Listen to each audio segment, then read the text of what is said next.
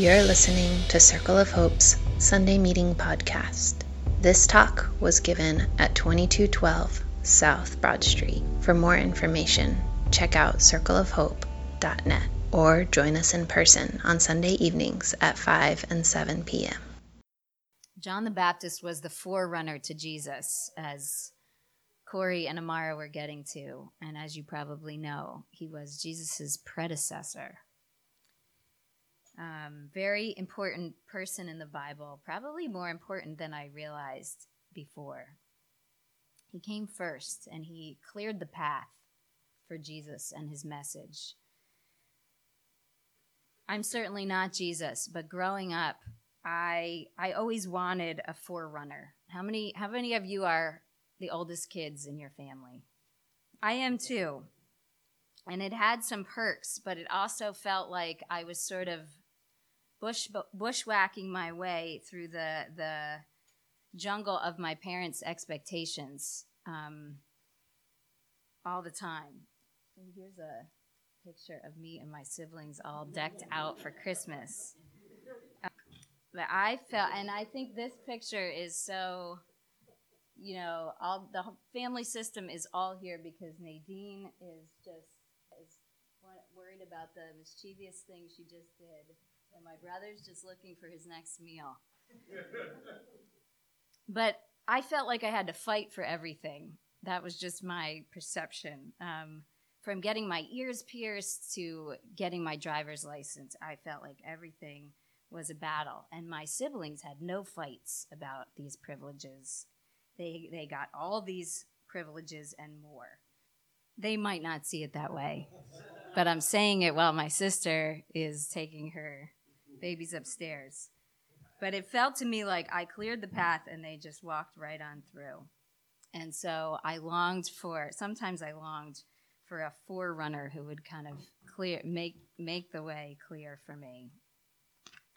And as adult, as an adult, I've been very happy, very grateful to have that um, in my vocation, coming after our pastor Rod and in many ways, many other ways, I have felt that in faith, learning from all of you. So it has changed, and I'm glad for that, even though it's good to be a forerunner. And, and I hope that's one of the things that you hear from, from me tonight is that you can you can and probably should be a forerunner for somebody else.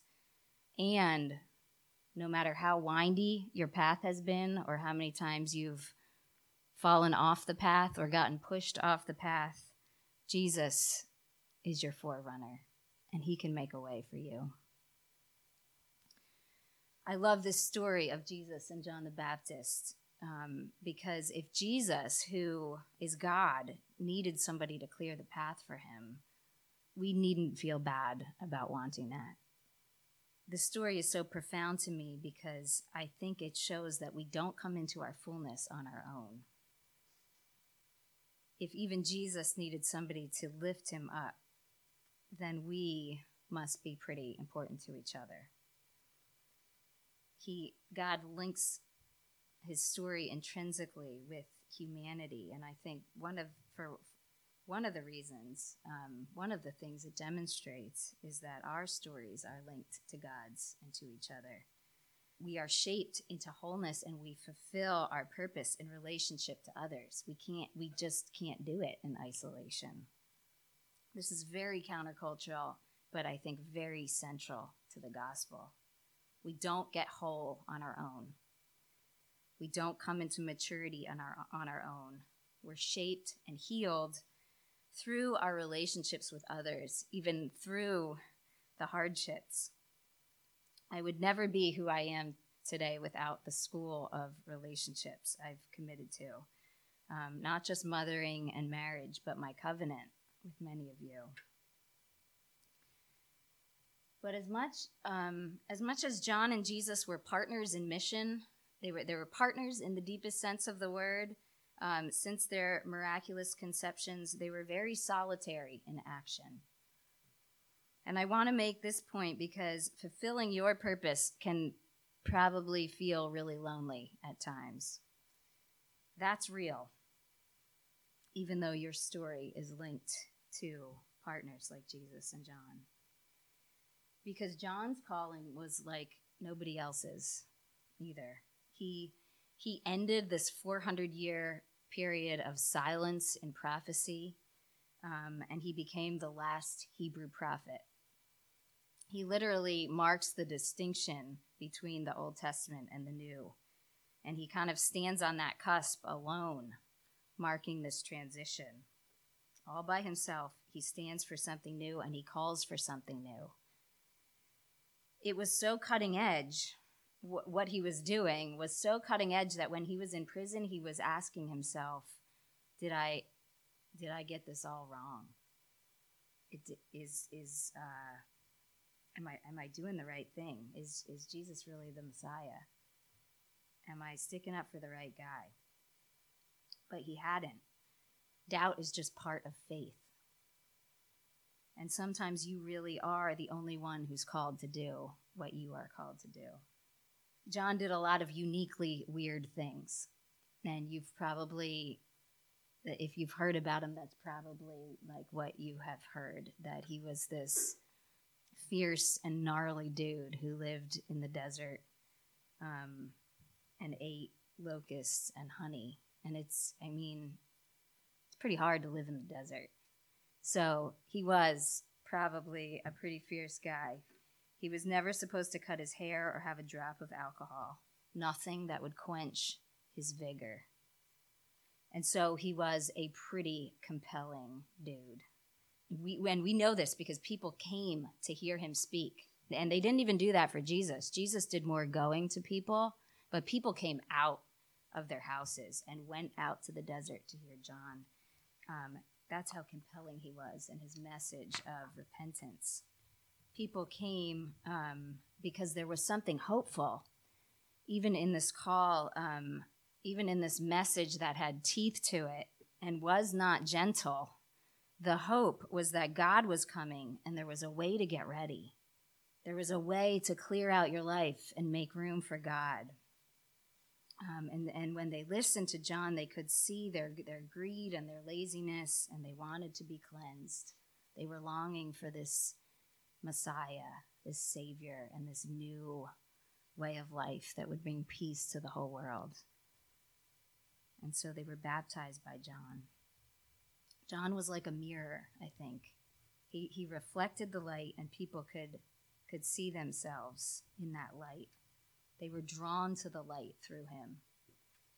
And in this way, he started to fulfill the prophecy that his dad burst out. His dad burst into this song when he was born, um, when, when his dad could finally speak again. He said, By the tender mercy of our God, the dawn from on high will break upon us to give light to those who sit in darkness and in the shadow of death, to guide our feet into the way of peace. I think that that is worth meditating on probably for the rest of our lives this hope and this promise. I think I could stand to hear that a couple more times. Why don't one or two people read read it to us again so we can take it in? We need to find that way of peace, don't we? I think we're called to be a witness to the light too. And it happens every time we get together. I think that, that we reflect the light. And I could really see it in us um, in our late night Sunday meeting last week down at 1125 South Broad. Victoria preached, and Lila and Rachel directed us to participate and meditate, and they shone with this wisdom and love. Rand set up this labyrinth of light that encouraged us to take this active journey with God through Advent guided by the light of our community because each one of those little bags had like notes of, of welcome and acceptance and hospitality. And um, the team is thinking of meeting there every Sunday evening at 7:30 in the new year if we can keep gathering a movement of includers and lovers. We want to be a witness to the light in as many places as we can. But being a witness to the light has an edge to it, like John did. And I want to talk about that for a couple minutes because um, without this edge, I think the stranger who was Jesus would have never been welcomed into the world. John, John's, uh, John was kind of sharp, like a mirror, and this this allowed him to fulfill his purpose um, and make a way for Jesus in the world. This edge is totally counterintuitive and countercultural, and so um, that's why um, it often remains a secret. It takes a lot of intention to get to it. But Advent is a season of intention, so we might as well go there. I think one way to describe this this edge, this edginess to John, was is negative capability, holding back on exercising your power or authority or giftedness because you're trying to let somebody else exercise theirs. It's it's holding back on your impulses and instincts, maybe even your good ones sometimes, for a higher purpose. And I think this is what John said when he meant when he said, when he met Jesus as an adult and he said, He must increase and I must decrease.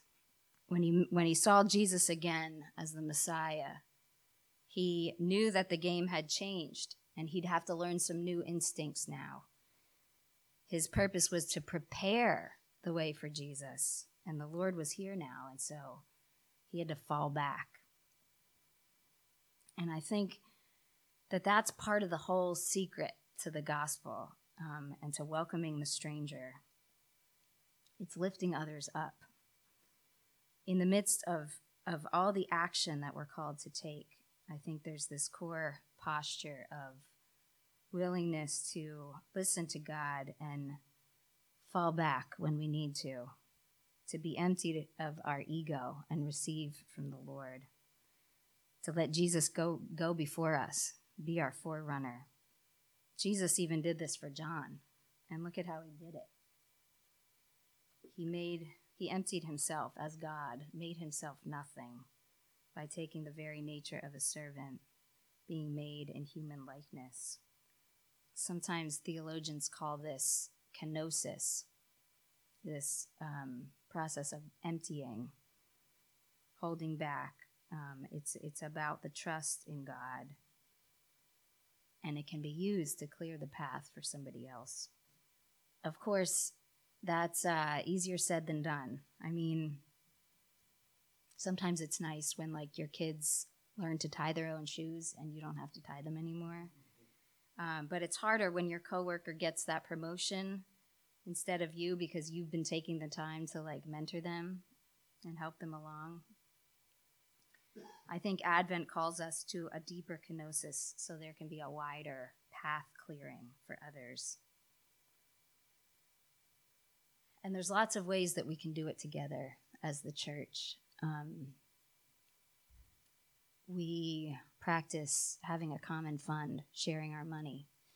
We um, have apprentice leaders of, of each of our cell groups so that the next person can be taught um, to lead. But it it uh it starts in a deeper place, doesn't it? I think the more that we can be aware of our compulsions to lift ourselves up, um, you know, that our desires to be important and recognized and needed, and those are real. But the more that we can trust those desires to God, I think the more we are free to clear the path of faith for others. I'll give you a really vulnerable example as the kids like break through the ceiling. I love being a mom. I'm not always great at it, but I do love it. And as my kids have become teenagers, they don't need me in the same way that they used to. And mainly, I'm really happy about this because I've raised them to have a sense of their agency and, and capability and their responsibility. And I have a lot of other things to do that I love doing. But still, sometimes I miss the kind of primal way that we were attached at the hip, like literally. And the and and when I feel the emptiness there, it kind of takes me by surprise. But I need to keep helping them grow and develop into who they're becoming. Because God's going to take care of me and transform that space in me into something new. Kind of like the metaphor of the bucket. If we're all filled up with self, you know, even if it's gold, we're kind of useless for the next project. The bucket needs to be empty in order to be useful. And we might not we might not get into be able to get into that new thing with God if we're filled up with sadness or regret or despair about the world. And this isn't, I hope this doesn't sound like a moralistic lesson because that's not my point. I think this is just kind of a spiritual reality. We might not be able to hold the peace and the joy that is coming to us if our bucket is, is full of substitutes. We've got to dump it out, clear the way for the Lord in our own hearts.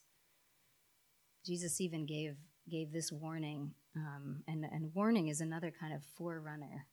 Um, but he said, "Don't let your hearts be weighed down by the anxieties of daily life, or the day of my coming will catch you by surprise."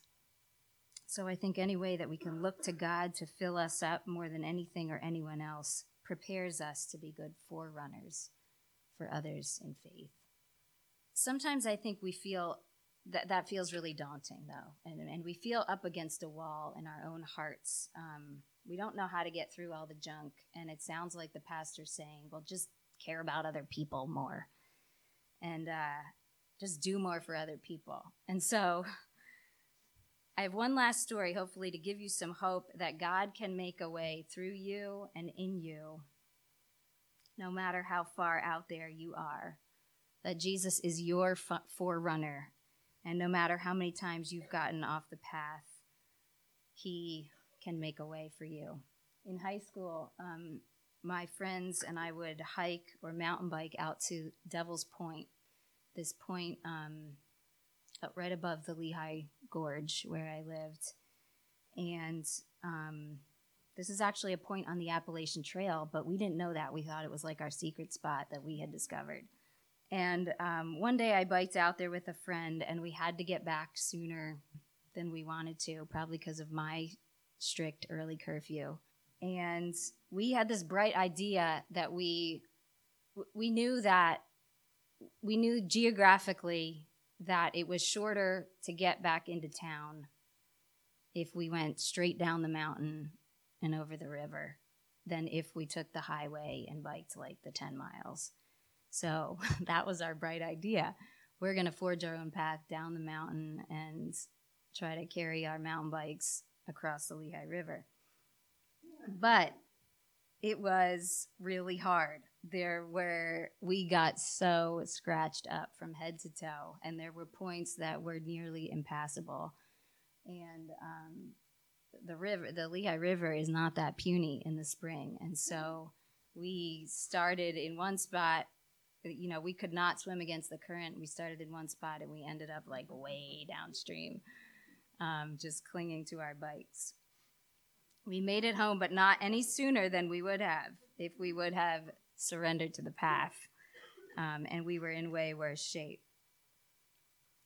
I tell you this story though, in case, just in case none of the options in your life look good to you right now.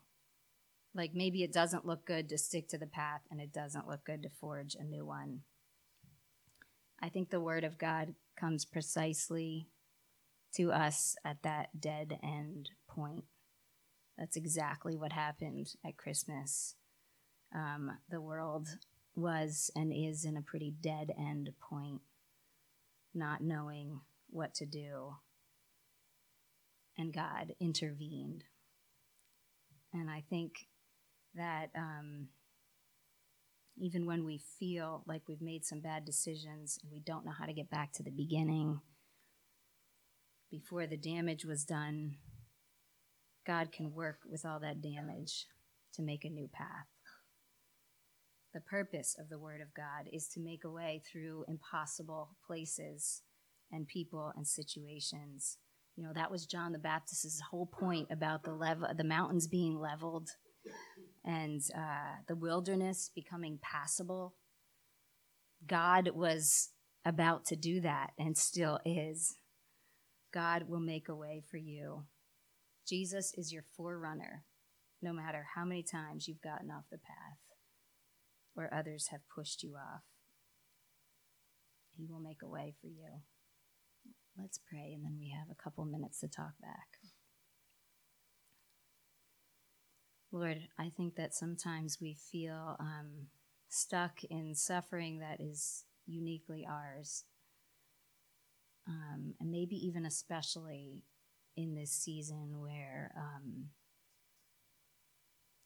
everything's supposed to make us feel joyful, but um, somehow the suffering is, is magnified. So I, I pray that you would come to us and meet us. Show us how important we are to lifting each other up, to welcoming someone new, and how we can even make that path clear by letting you make a new path for us. Oh, I thank you for coming, for, for being a stranger, and for welcoming us. In Jesus' name, amen. Thanks for listening to Circle of Hope's Sunday Meeting Podcast. If you want to talk about it or get connected to a cell, you can find one under our Connect drop down at circleofhope.net.